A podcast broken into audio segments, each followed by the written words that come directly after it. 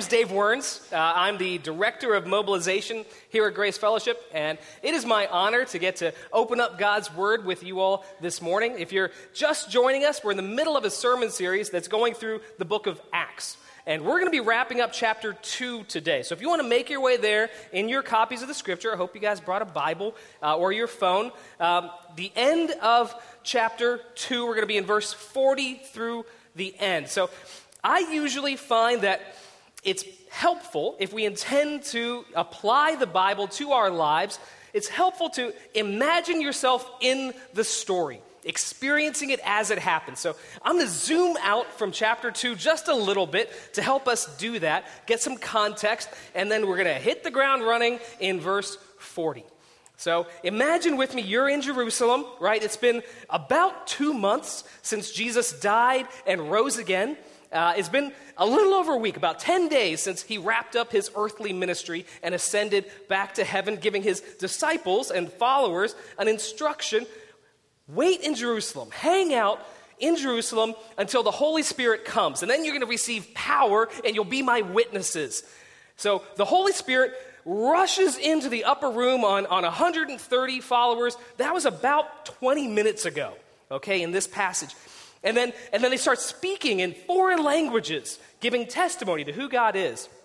And then the Apostle Peter starts his, uh, his first attempt at street preaching about five minutes ago, and he's going to be wrapping that up right about now. So we're going to join into the story in verse 40. And with many other words, he bore, that's Peter, he bore witness and continued to exhort them, saying, Save yourselves from this crooked generation. So those who received his word were baptized. And there were added that day about 3,000 souls. And they, those 3,000 souls, they devoted themselves to the apostles' teaching and the fellowship, to the breaking of bread and the prayers. And awe came upon every soul and many wonders and signs were being done through the apostles. And all who believed were together and had all things in common. They were selling their possessions and belongings and distributing the proceeds to all as any had need. And day by day, attending the temple together, breaking bread in their homes, they received their food with glad and generous hearts, praising God, having favor with all people, and the Lord added to their number day by day those who were being saved. Do you join me in asking God to bless the hearing and preaching and applying of His word? Father, we are so bad at applying the things that you've given us. Would you help us, Lord? Would you open our eyes to what it means to be a believer, uh, what it is to be a disciple?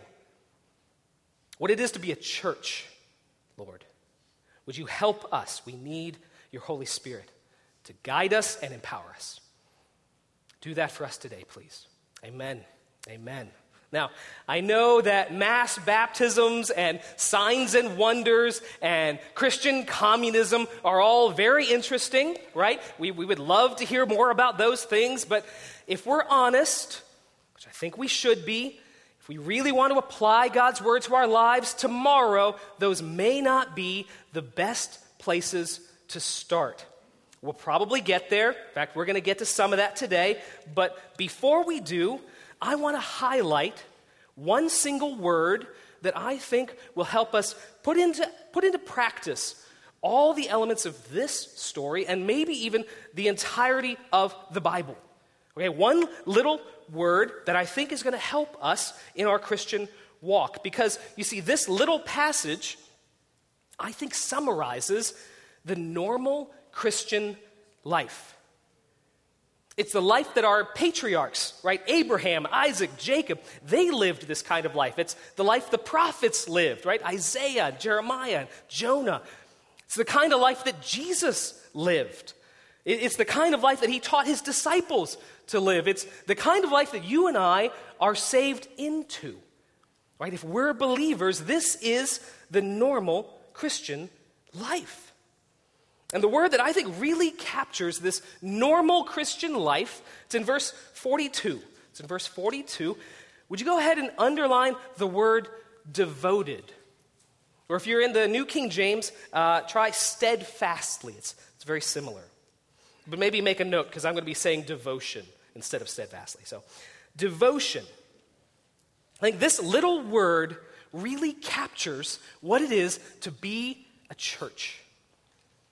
And we can see in the text that there were, there were four distinct activities that each of these believers was devoted to. It was the teaching of the disciples, the fellowship, the breaking of bread, and the prayers. And we don't have time today, but if we looked at the Hebrew tradition all the way through the Old Testament, and if we looked at the life of Jesus as it's described in the Gospels, we'd see these four elements popping up over and over and over again a devotion to the teaching, a devotion to the fellowship, a devotion to breaking of bread, a devotion to the prayers. And we're going to dig into each of those four things, but before we do, I just want to make sure we're all on the same page and, and talk about what is devotion, really? What is this word devotion? It's not complicated. Webster says it's just loyalty plus affection. So, affectionate loyalty. That's all. And it's not even that rare. Even in our culture, it's not uncommon. Most of us are devoted to something, whether it's our, our job or maybe our kids or a spouse. Uh, maybe it's to a cause or some bigger picture in life, some unity of, of uh, believers somewhere. Maybe it's a sports team. Usually, uh, this devotion shows up in a few different ways. Sometimes it's a, it's a one time deal, a really major investment, a big purchase, or, or wedding vows, or the birth of a child. Usually, though, devotion shows up in, in tiny decisions, small sacrifices that play out day after day. Right? It's getting up early to make breakfast. Or, or it's driving across town to pick somebody up from the airport or soccer practice. Uh, maybe it's staying up late to watch the big game. Or, or maybe it's spending a little more money than you budgeted or staying a little bit later than you intended. But even though most of us are devoted to something, we don't talk about it very often. We don't articulate it to each other very often. And so it can be difficult to really put your finger on where is devotion in your life today? What are you devoted to? And we have to remember it's not, it's not a list of ought to. It's not, it's not drudgery. That's, that's obligation, not devotion. Okay, your heart has to be in it if you're going to call it devotion. Affection is the key here. The phrase that, that's most helpful in identifying what is devotion, what am I devoted to, is worth it. Is it worth it? Those small, those small decisions, those little sacrifices over time, if you're going to step back at the end of the day and say, yeah, that was worth it, you're probably devoted to that. That phrase, worth it, you might want to write that down. All right, that's, that's going to help tie some things together later on. Worth it. Now, I also think this word devotion or devoted, it can help us answer uh, a pretty deep and, and somewhat complex question that I think a lot of us have, even though not many of us are going to ask it out loud. So I don't hear people asking in the hallways. It's, it's mostly, I don't think it's just in my mind. I think it's actually in a lot of people's minds. But maybe we're too uh, embarrassed or maybe we're just too busy to actually say it out loud. But the question I really want to address today, uh, before we leave, the question I feel like we have to have an answer to is what is the point of sanctification? What is the reason behind all this growing and changing that I keep hearing about from people in small group? I'm not, I'm not a complicated guy. I don't need the deluxe package on things. I don't need the platinum package. I just want the basic, right? Just give me the basic package. Why can't, why can't I just believe, be baptized, and be done? I don't, I don't need anything more than that. Just hunker down Eh, get to the finish line. That's all I want. Now, I thank God that we do have answers to hard questions. Right? That his word does give us answers to questions like why am I suffering? Or what do I do with sin that's still in my life? Or what's my purpose in life? What is God's will for me? To which all good Christians will say, why, it's, it's sanctification. Right? Romans 8 says that God is slowly changing his people to be more like Jesus, right, through their circumstances over time. Right? Sanctification. That's why all of that's happening, but I can't be the only one. Quiet times of life that asks, is this really worth it? Is this life with Jesus really worth it? I'm convinced that this unanswered, maybe even unspoken question, right, is, is part of the, the issue behind our, our roller coaster faith. Right? It, has some, some source of our inability to fight temptation even our lack of genuine community or, or fellowship. All these are, are symptoms of this unanswered question is the Christian life worth it? These 3,000 people that were baptized in Jerusalem, they had an answer. We had better have one too. These four devotions, right, that we see in Acts 2, the affectionate loyalties, that Dr. Luke is describing. They could be summed up in one uh, more familiar word. We don't say devotion very often, but there's another word that we say a lot that I think summarizes these, these four activities. That word is worship. Dr. Luke is describing in great detail a lifestyle of worship. This is the normal Christian life. In simplest terms, worship is just knowing who God is and loving who God is. Right? It's knowing God and loving God. It's, it's knowing who He really is and adoring all that we know about Him. That's worship. All of God's known activities can be traced back to this single driving motivation of being universally seen for who he truly is and universally adored for all of it. In Revelation, we see uh, that the angels are always in front of him, seeing him, worshiping him, praising him. In Ephesians 3, verse 7, we even see that this church does that in, in dovetail with them. It says that uh, Paul was made a minister to preach to the Gentiles the unsearchable riches of Christ, to bring to light for everyone what is the plan of the mystery hidden for ages in God who created all things, so that through the church, the manifold wisdom of God might now be made known, not on the earth, but to the authorities and rulers in heavenly places. They don't see everything about God yet. There are facets, nuances. He says in Isaiah 43 that he, he has redeemed people, his sons and his daughters, for his glory. A little further on in Isaiah 43, he says that you are my witnesses, those same saved people, us. You are my witnesses, my servant whom I have chosen, that you may know and believe me and understand that I am He. Before me, no God was formed, nor shall there be any after me. I, I am the Lord. And besides me, there is no Savior. I declared and saved and proclaimed when there was no strange God among you, and you are my witnesses, declares the Lord, I am God. We witness, not just observe, but also testify. We are His witnesses. And this has been his strategy from creation all the way until now, right? God has been creating for himself a display of his character. He'll increase the screen size and then turn up the resolution. He'll reveal a little more and then make it a little clearer. Right? God's creation of the spiritual realms, it revealed some of him, his authority and his power and his radiance, but he's so much more than just that. So he creates a physical universe, and that displays more of him his creativity and his beauty and his strength and his might and his dominion, but he's, he's so much more than just that.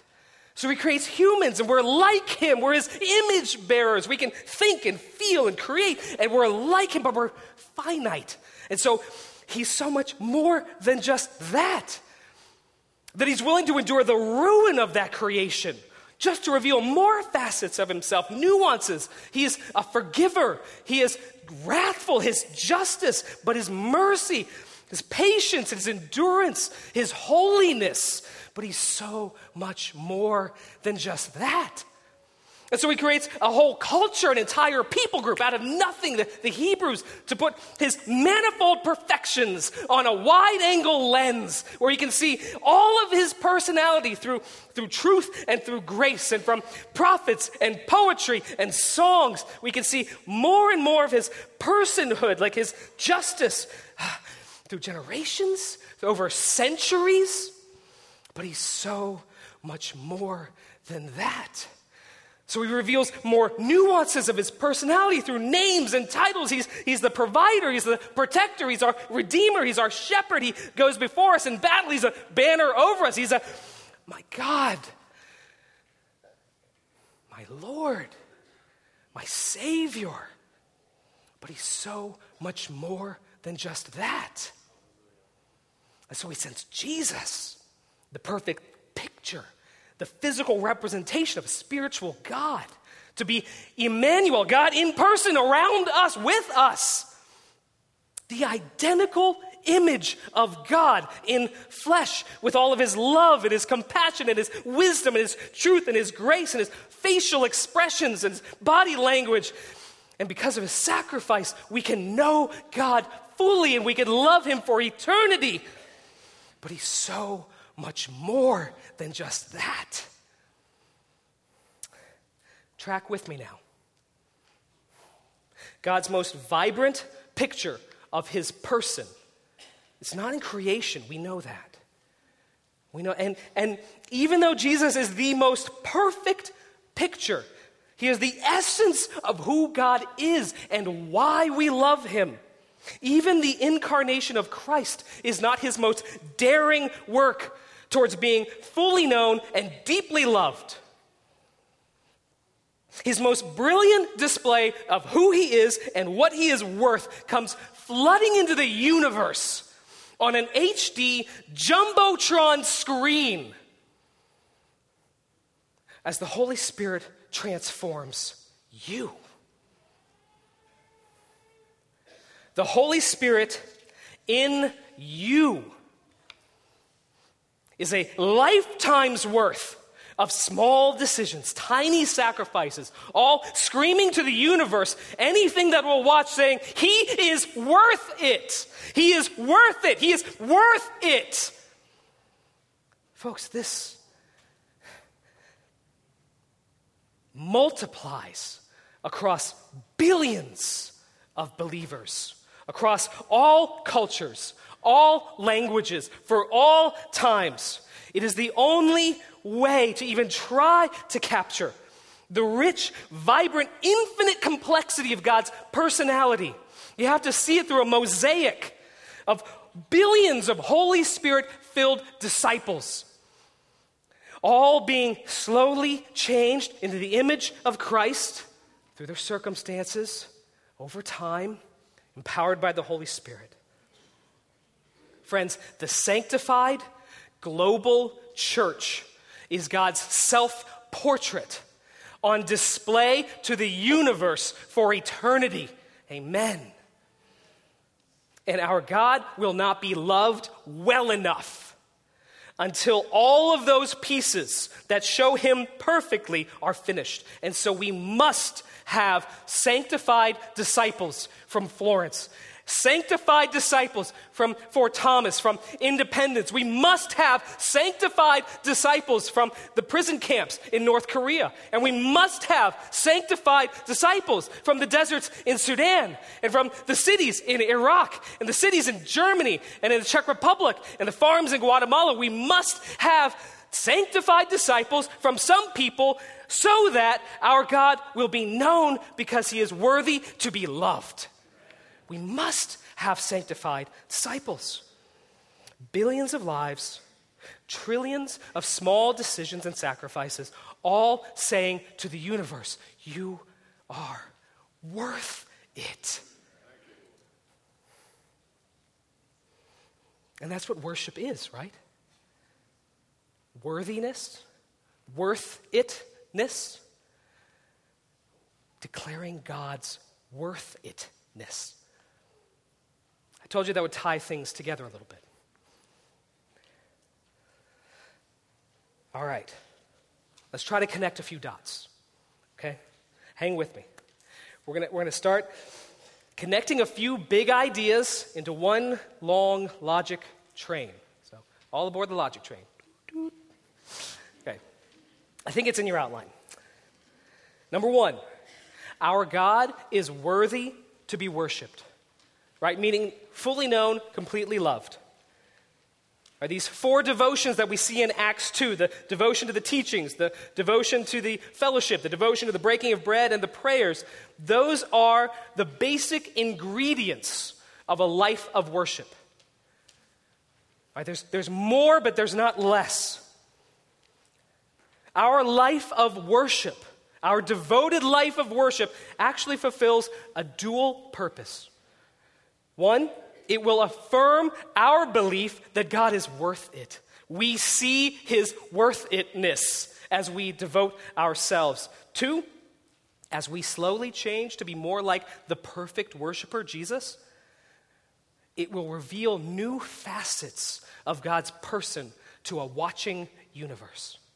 Whether it's unbelievers in your social circles, or the church, the fellowship that you're in, or rulers in the heavenly realms, they will see God's person as you slowly change in your circumstances because the world has never seen that particular kind of worship before.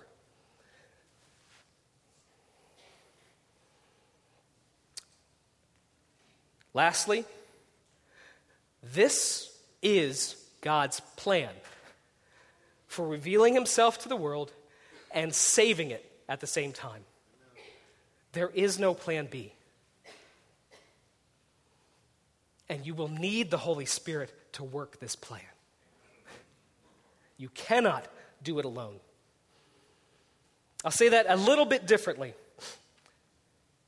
God is actively saving the world through his people as they live out a lifestyle of worship that simultaneously reveals his character and affirms his worth itness to a watching universe, thus fulfilling our ultimate purpose for existing. Simple, right? The Apostle Paul follows uh, a very similar logic train in, in, several places. We don't really have time to explore all of those, but if you want to, you can, you can see his perspective on it in 2 Corinthians 5. Uh, that's verses 11 and following, or you can see it in Romans 1 and 2, or Ephesians 1 and 2. All three of those I, I would highly recommend checking out when you need a refresher on this kind of stuff. Okay, everybody take a deep breath.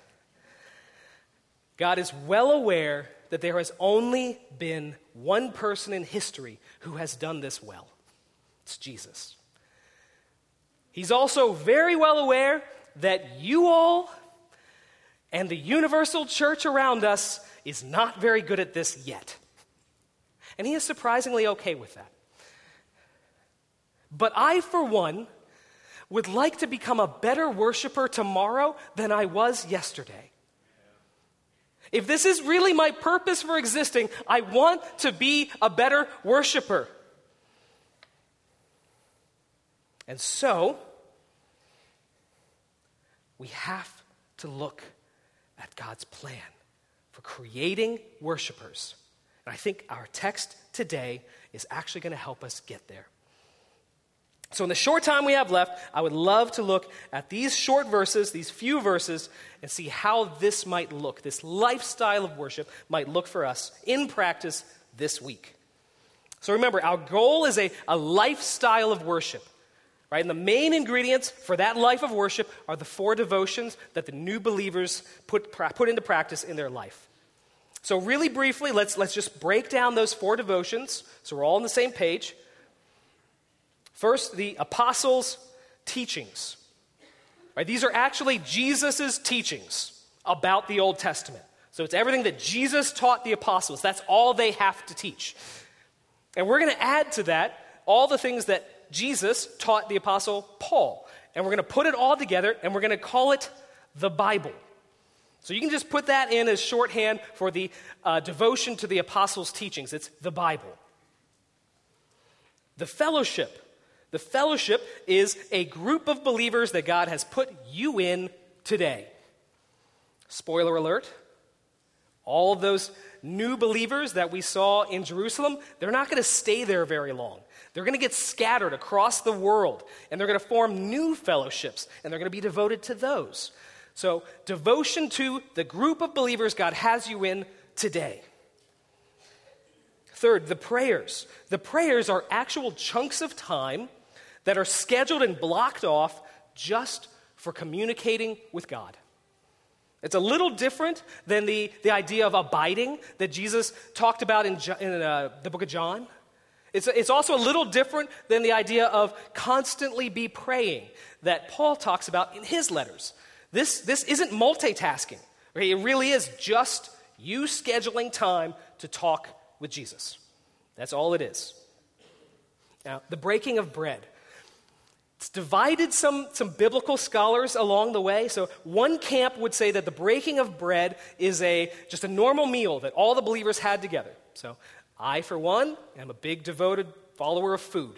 So I get that. The other camp would say that it's no, it's the Lord's Supper. It's what we would call communion. So it's, it's a very different ceremony, which I also enjoy. So I'm not really a biblical scholar. I don't speak Hebrew or Greek, like Brian said. As I prayerfully considered the breaking of bread for this message, I think in either case, right, whichever camp that you fall in, I think we can all agree that it was, it was deliberate. I think we can all say that it was regular, it was routine, that it was public, right? It happened in community, and it was celebratory. Basically, all of the disciples, Right? Those 3,000 plus men and women, they were celebrating and they spoke about the good news about Jesus' work, uh, both his death and his resurrection and his eventual coming again. And they did it often enough that it was kind of its own thing. Right? Like how we might talk about bonfires or, or grilling out or mall walkers Right? You know you can walk in a mall and, and you're not a mall walker, right? Not unless you have the uniform. Right? You gotta have the you gotta have the velour suit, track suit, right? Maybe a fanny pack, a visor if you're pro. and a grill, a grill out, right? You can't, it can't be less than putting meat on a grill. Right? It has to, you have to put something on a grill to be a grill. But you all know it's so much more than that. Right? It has to be more than that. And so, while I'm positive that the devotion to the breaking of bread included bread, I'm also pretty certain it wasn't about the bread. All right, this isn't a devotion to carbs. All right, it's about Jesus. Right? It has to be about Jesus. That's the only way it works. But by now, some of you are probably wondering, all right, Dave, glad we're talking about devotions. Thank you, it's very helpful. When are we going to get to this Christian communism idea? Okay, when are we going to get to where we all sell our houses and we move out into a farm somewhere, right? And, we all have everything in common because, brother, I have got some student debt that a lot of y'all are going to have to have in common with me. All right, so let's get going. I, pump the brakes there, comrade. We are, we are not, that's not where we're headed. Okay, we are not moving out to a compound somewhere. That is not what this is about. Although some folks would like to romanticize Acts chapter 2 and, and try to reinvent it into like a, a new Genesis chapter 2, right? Some sort of a new Garden of Eden. Right, where, all, where the Holy Spirit comes and suddenly all God's people get all hippied out and, and there's no problems and there's no property and there's no pants and you're like, no, thank you. that's not, no, that's not, uh, that's just not what's going on in Jerusalem. Okay, that's not what they're experiencing um, when they're all together. If I had to use one word to describe all the activities that came out of this devotion that the disciples had, it definitely would not be paradise. Or if I had to pick one word to describe what the activities resulted in, it would be inconvenience. This is remarkably inconvenient for everyone. Think about it. Look in verse 44. 3,000 people were added that day. 3,000 souls were added that day. You can stop right there, okay? I'm out. I don't need 3,000 new friends. I can barely hang out with the ones I have. But he goes on. 3,000 people added day by day. Right, there's no end date here, there's no return ticket. It just goes forever. At the temple, in their homes. Okay, come on now. 3,000 of your closest friends staying for an indefinite time in your house, and they don't even speak your language? Seriously? That's your idea of paradise? Okay, that's really, you guys know. Okay, we're all friends here, right? We, so when I was when I was first married, about 10 years, when I was first married, Andrea and I, one of the very first conversations we ever had was, what do you do when you're at a social event, you're at some kind of party, and, and one of you is going strong, and the other one is like 100% done, right?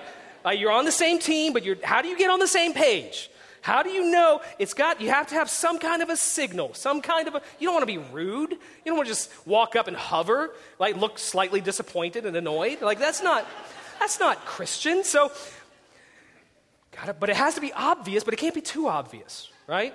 Like you have to, definitely, you don't want to make a mistake. So you definitely have to know that's the signal, but it's got to be subtle. And so naturally, she and I decided on cartwheels the done party would just do a cartwheel, and then the other one would, oh, it's time to wrap it up. All right, let's go home. A subtle cartwheel. Fortunately, fortunately, uh, we've never actually had to enact that, right? Because I can't technically do a cartwheel, but which tells you which party was ready to leave. But, um, but I would have learned if I was in Jerusalem. I would have learned. I've been cartwheeling all over the place. Okay, but what do you do when they're in your house, eating your food, using your toilet paper? Can't cartwheel to bed, I guess. I don't know. A logistical nightmare was happening here. Folks, this is why we need the Holy Spirit. Okay, we, yeah, we need the Holy Spirit for all the miraculous things. Yes, absolutely. But I don't know about you, I need the Holy Spirit for the mundane things. I need the Holy Spirit for the normal, ordinary, really uncomfortable, inconvenient things. Right? Where somebody comes in and eats my food and sits on my couch and makes a, an indentation that's not supposed to be there. Don't they know the springs are weak there? No, because we don't speak the same language. Great. Folks, this is what a life of worship looks like. Those inconveniences, those uncomfortable inconveniences, that's what a life of worship looks like today. That's the life we were saved into, folks. That's the life we signed up for. And frankly, some of y'all need to wake up and get your head in the game. All right, God didn't send his only son to die for you, his Holy Spirit to live inside of you give you access to the, the unlimited supernatural power of the Holy Spirit just so you could make your life a little safer, a little more comfortable, a little easier. That's not why we were created. That's not why we were saved. We all need the supernatural power of the Holy Spirit to make those small decisions to make those small sacrifices that say to the world, God is worth it. But now that we have that power, let's do something with it. Let's be devoted today. The believers devoted themselves to the apostles' teachings, the Bible. They devoted themselves to the other believers, the, the prayers, and the reminiscing about Jesus. Let's be devoted. Now, as they devoted themselves, as those believers devoted themselves, their lives were impacted by it. They were inconvenienced, it was, it was uncomfortable, but it was worth it. And I see at least four categories. I see at least four categories where if we choose to devote ourselves, we will likely be inconvenienced in the same ways. At least four categories. We see in verse 44, they were all together. In verse 46, it was, it was happening day by day in their homes. Folks, their devotion messed up their calendars. They had to make new schedules, new commitments. It's taken me almost 10 years just to learn how to sync up poorly with one calendar. This is hard stuff. Some of you guys know that. Their devotion, it interrupted their cash flow. Some people had to quit their jobs. Some people had to pay for the people that quit their jobs. You guys know sometimes it's harder to receive the check than it is to write it. Feels good to write the check. Or you're the hero. What does that make the guy that receives the check? Right, we're both disciples. Either way, whether you're, you're giving or you're receiving, whether you're selling or you're quitting your job, either way, it interrupts how you receive and spend your money. It's different. Their devotion jeopardized their private property and their personal space. And for a lot of us, that is the most precious thing of all my me time, my alone space, my refuge, my man cave, my she shed, my wherever you call it, right? You guys know that when you sell a possession, it's not yours anymore, right? And if something's worth selling, it's probably worth keeping too. You're going to miss that. And some of you know when you invite people into your house, it puts you in a very vulnerable position. They can see parts of you that you were trying to hide to begin with. They start touching your things. You worked hard for that. Now there's smudges. Inconvenient but it forces you to recognize your limits. It, it breaks your grip on the things that you treasure that aren't Jesus, and that's uncomfortable. Lastly, their devotion dominated their relationships and their conversations. They had to make new friends.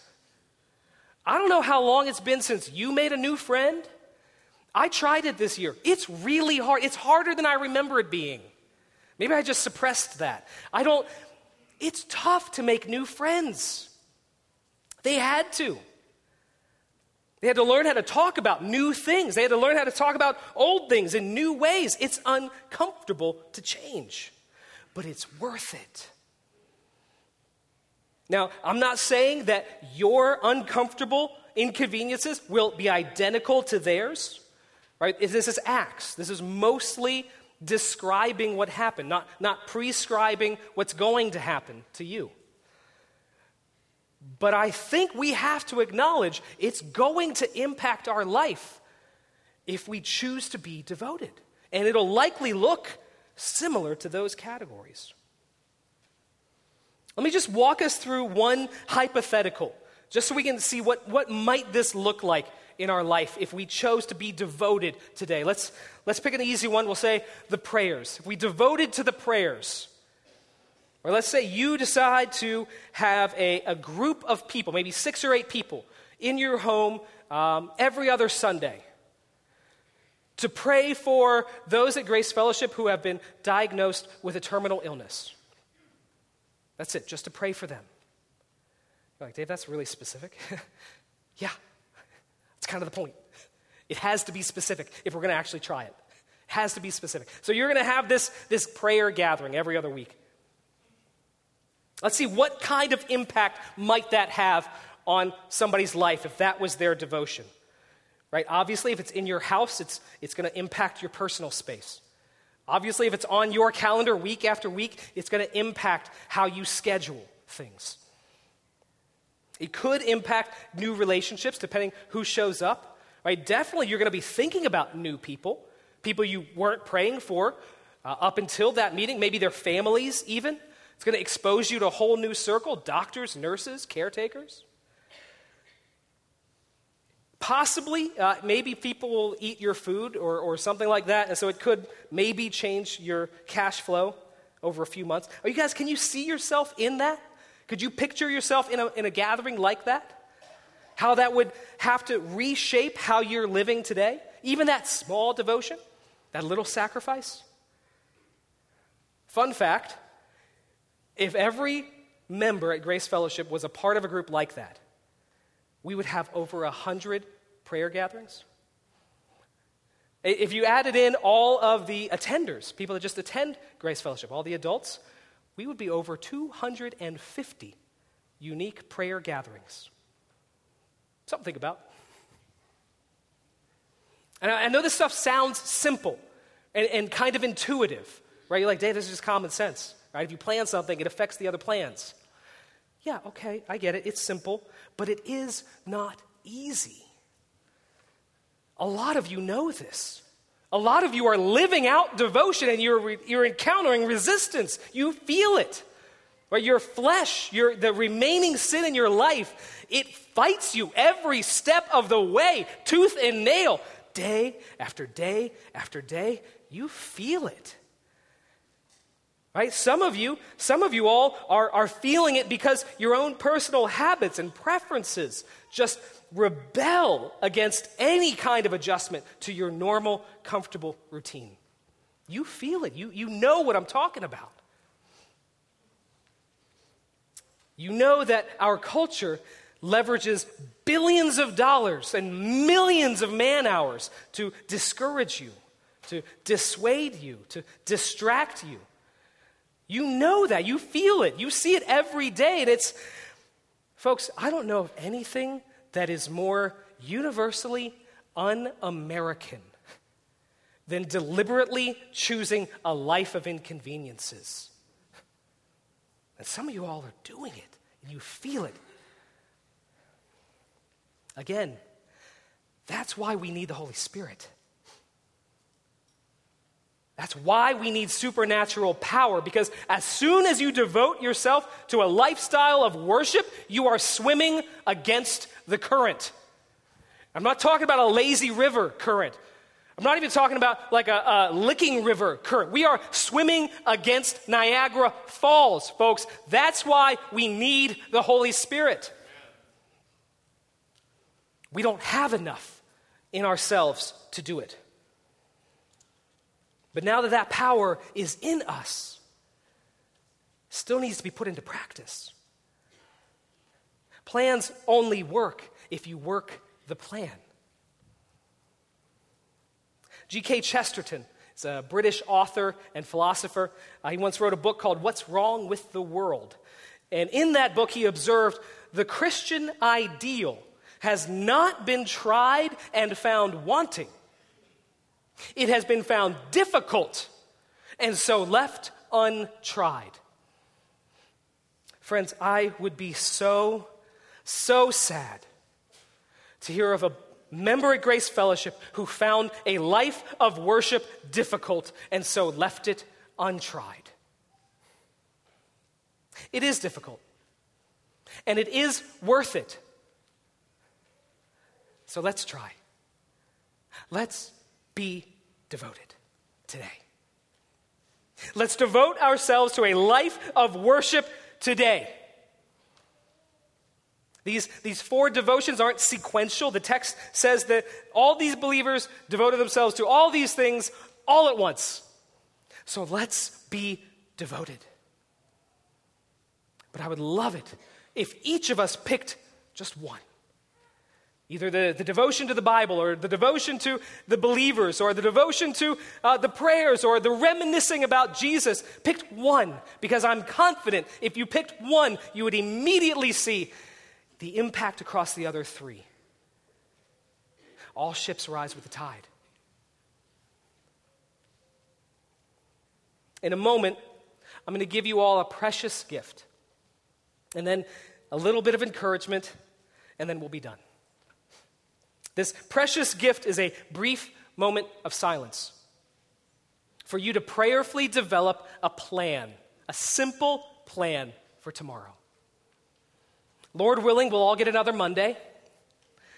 I would love it if each of us asked the God who is worth it to empower us today to do something different tomorrow because of our devotion to Him.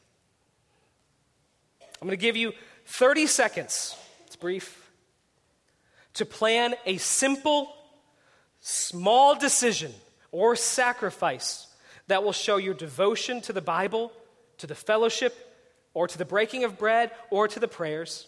Assume that God will help you. And then uh, record it somehow. Write it down, text it to yourself, whatever. Answer today how would God have you Show the world tomorrow that He is worth it. Take 30 seconds.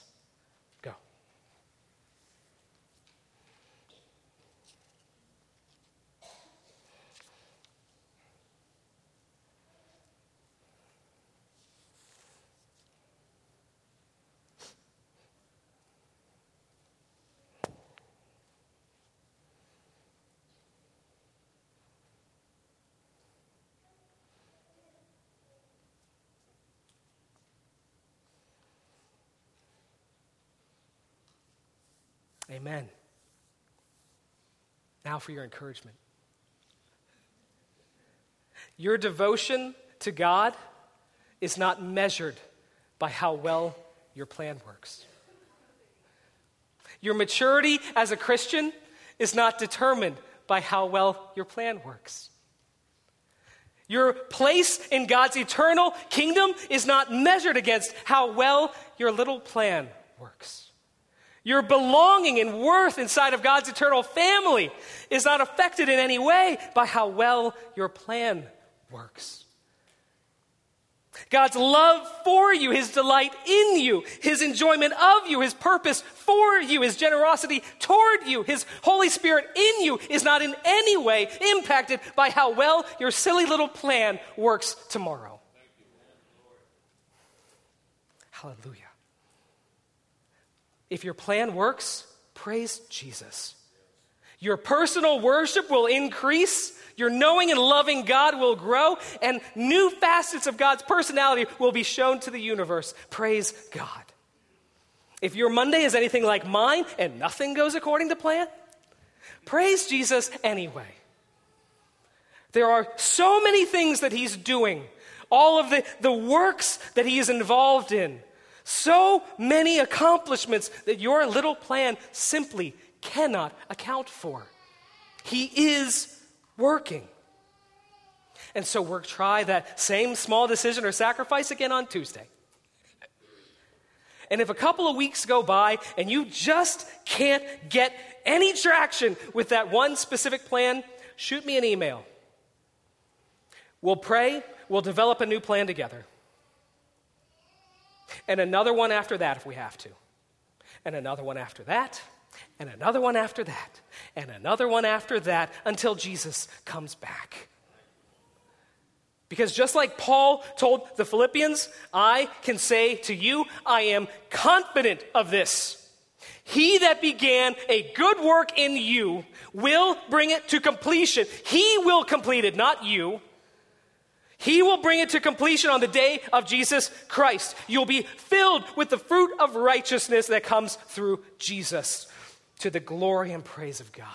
Amen. your plan may never work. His always will. So while being devoted is universally mandatory, all good disciples are devoted.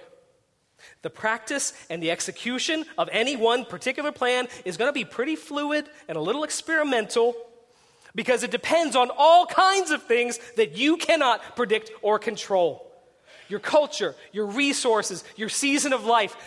Thousands of variables that you will never be in control of, and that's okay.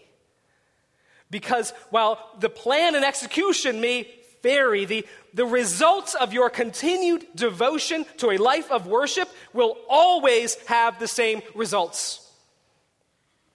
I want to invite the band back up. Let's look at verse 46 and 47 in closing.